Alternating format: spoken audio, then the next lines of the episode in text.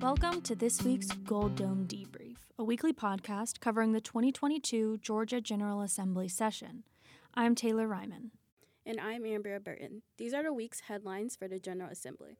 Bills filed Wednesday in both chambers would create a parental bill of rights to give the parents of public school students more of a say in their child's education.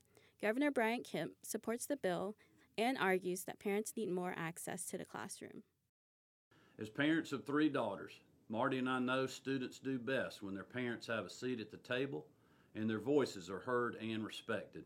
At its core, it is about transparency, access, and promoting an engaged partnership between parents and educators, which ultimately benefits the student. Neither the Senate nor the House version of the bill has been assigned to committee yet, but both have strong Republican support. On Thursday, Gwinnett County's redistricting maps sparked fierce debate in the House after the committee lawmakers voted against the Gwinnett County Commission's map in favor of their own. This is highly unusual. Traditionally, state lawmakers agree to redistricting decisions at local levels.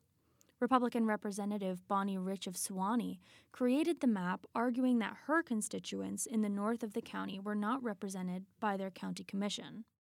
I do believe that all of the communities in our county matter, and that is why I drew lines that represent those distinct communities. We have urban, suburban communities, we have more urban communities, and they have different interests and different needs legislatively. Democratic Representative Jasmine Clark from Lilburn, which is also in Gwinnett County, argued against the bill, saying the bill did not go through the proper procedure to allow constituents to be fully informed. Today, you are being asked to treat a local redistricting bill as a general bill, which is arguably unlawful, to ignore the will of the majority of the delegation, and to abandon the customs and courtesies of this body for local matters.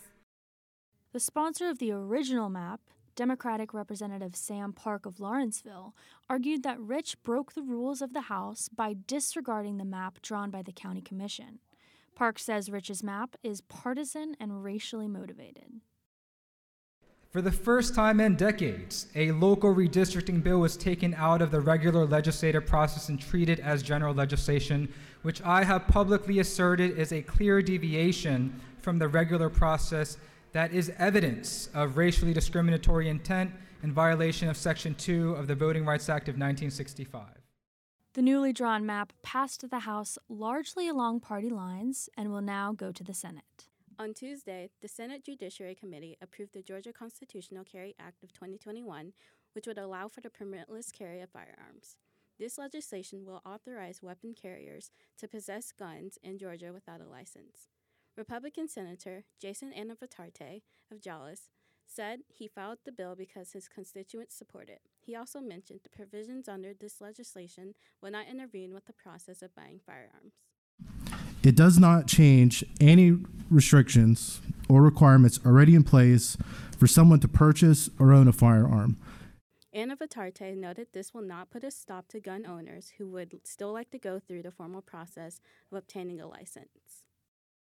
In honor of Human Trafficking Awareness Month, several state and Atlanta officials gathered at the Hartsfield Jackson International Airport to launch Not in My Country, an initiative led by First Lady Marty Kemp and Atlanta Mayor Andre Dickens. It will focus state authorities to reduce human trafficking and sex trafficking further. The event was held at the airport since it is a known hotspot for trafficking victims who are often women. This week, in the ongoing Buckhead cityhood issue, more than 30 companies signed a letter asking lawmakers to either object to the incorporation of Buckhead as a city or remove the business district from the city's boundaries. The letter was signed by large corporations, small business owners, and entrepreneurs.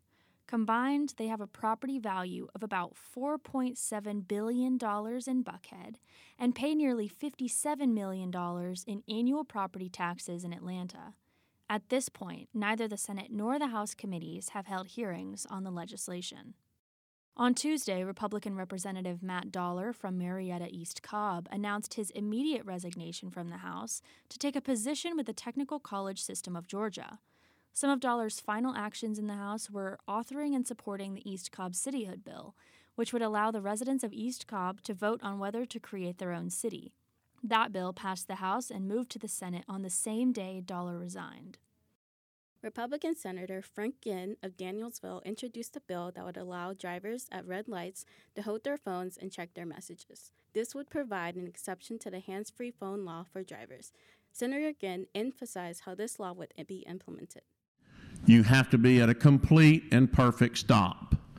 If you're at a complete and perfect stop, you are not the cause of an accident. Under their current hands free law, Georgia drivers are not allowed to have a device in their hands or on any part of their body while driving. The bill has been referred to the Public Safety Senate Committee. A bill filed Tuesday would prohibit public school athletic programs from allowing students who identify as transgender from playing in sports with their preferred gender. Under this proposal, student athletes would be required to play on teams with athletes of the same gender designated at birth, unless no equivalent sport exists. The lawmakers sponsoring the Save Girls Sports Act argue that the bill would protect female athletes from harm and preserve fairness in sports. Opponents argue that the bill could alienate transgender students and negatively impact their mental health.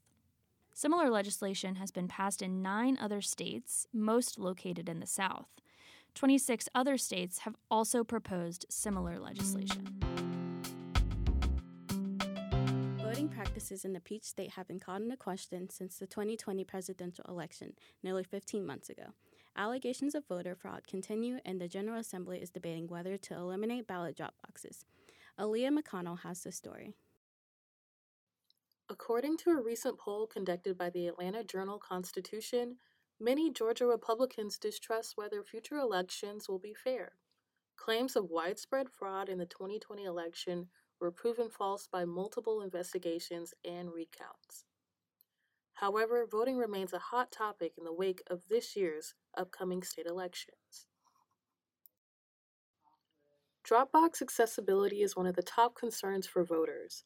According to the AJC poll, 80% of Democrats supported broad access to Dropboxes, while 51% of Republicans wanted to eliminate them completely while others argue that access underpins the real issue, which is Dropbox monitoring. Dr. David Shock, a political science professor at Kennesaw State University, says the biggest concern is lack of security in some rural areas. I think that you often have bigger risk in rural areas. They have buildings that aren't staffed all the time. It's better if you can vote in a building that has security 24 7. Mm-hmm.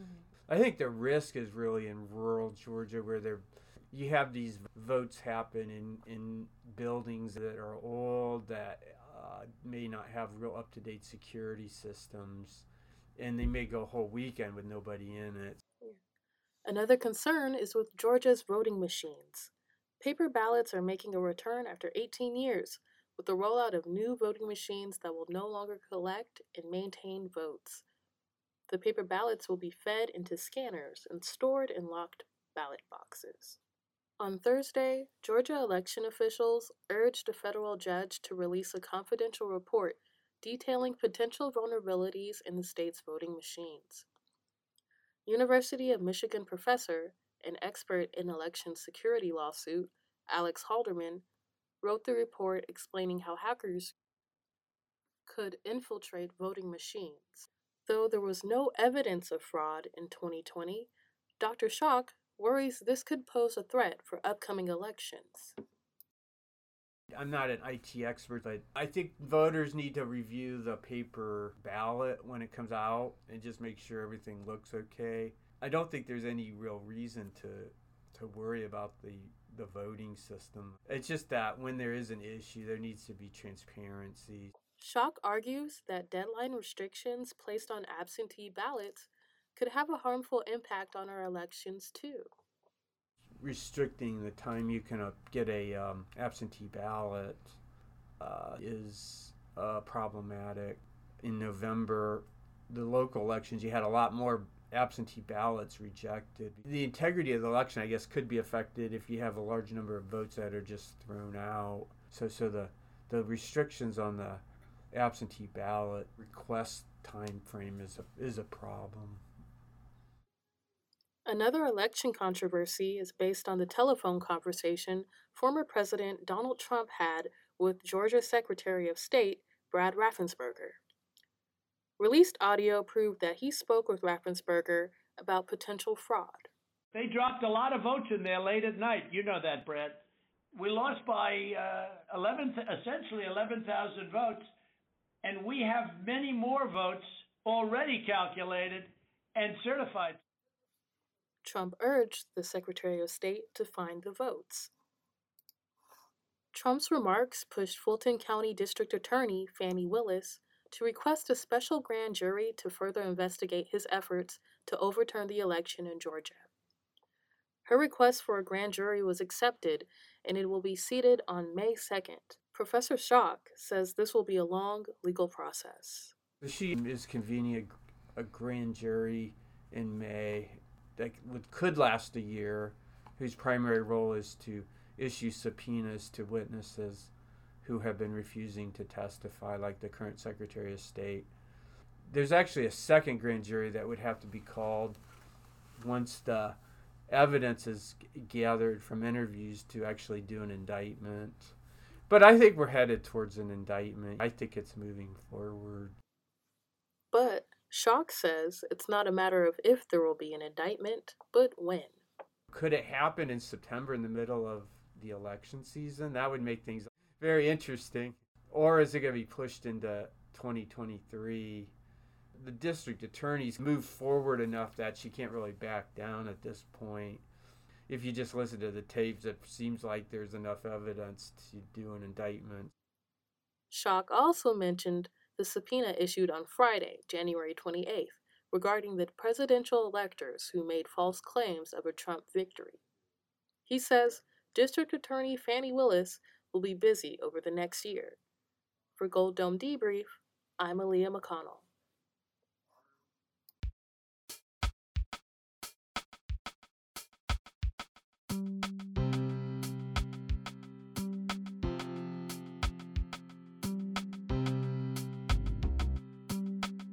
The Georgia First Amendment Foundation hosted its annual legislative breakfast on Thursday, January 25th.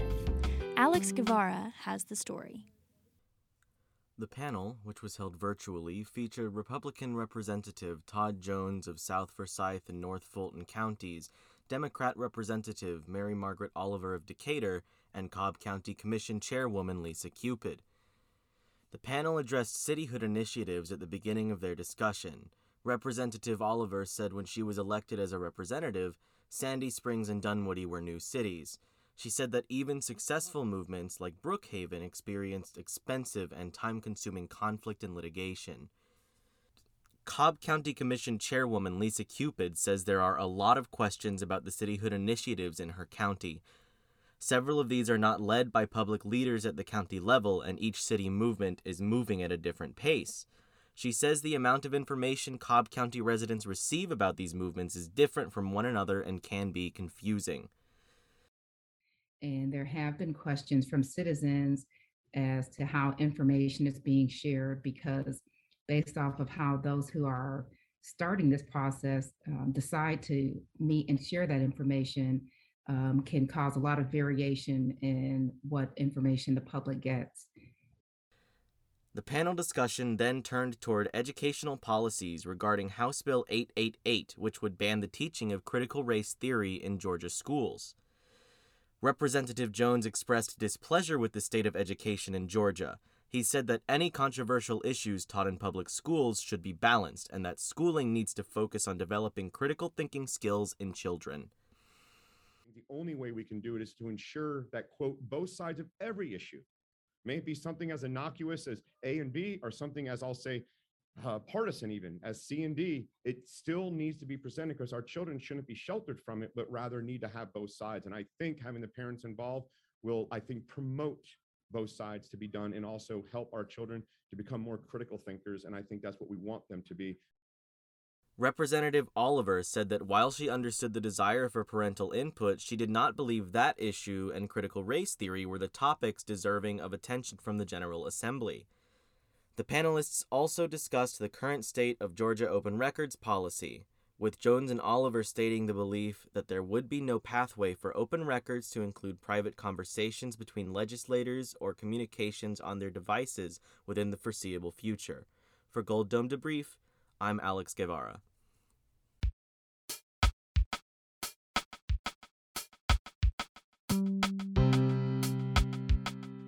You may have noticed a shortage of meats at your local grocery store. Both the COVID 19 pandemic and supply chain shortages are causing empty shelves. Gold Dome Debrief's Adam Stevens spoke with the Georgia Meat Company to understand this in more detail. Little Springs Cattle Company from Covington is a cattle ranch. Tamara Green is the company's rancher.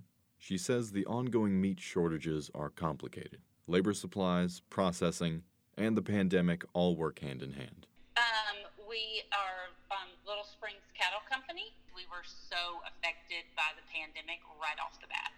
Um, and then last summer, the processor um, was not able to take as many um, cattle as I needed processed to keep up with the store.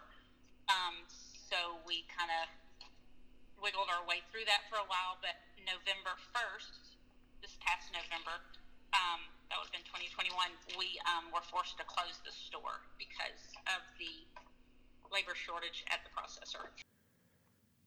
You may have noticed that some of your favorite proteins are a little scarce and a lot more expensive. Green explains the complicated national supply process for meats and chickens.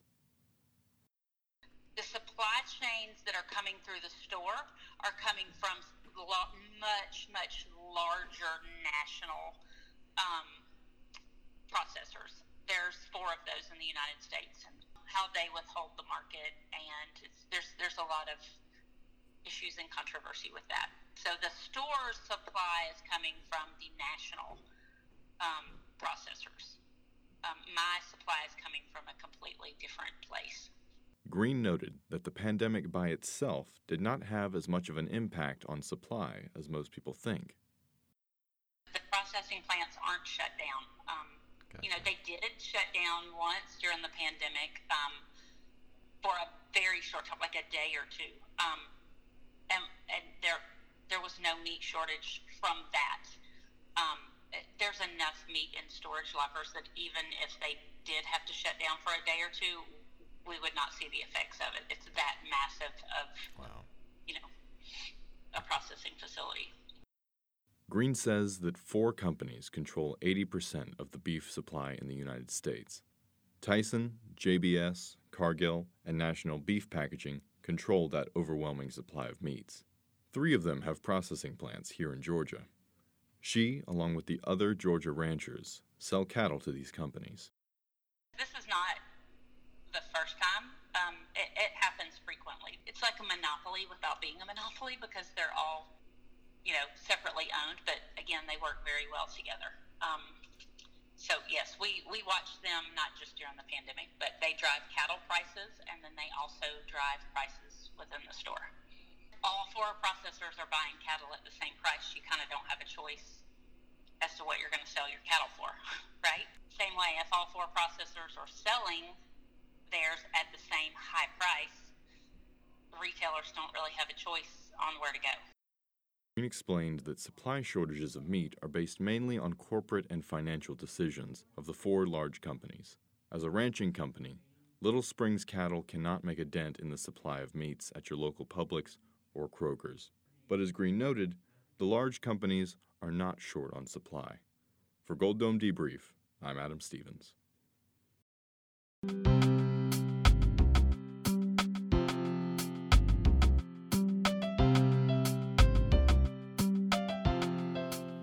Thank you for joining us for this week's Gold Dome Debrief. This week's podcast was produced at Kennesaw State University by the Center for Sustainable Journalism and Fresh Take Georgia. Josh Israel is the podcast news manager. Gary Green is the executive producer. Lindsay Carter is the podcast editor.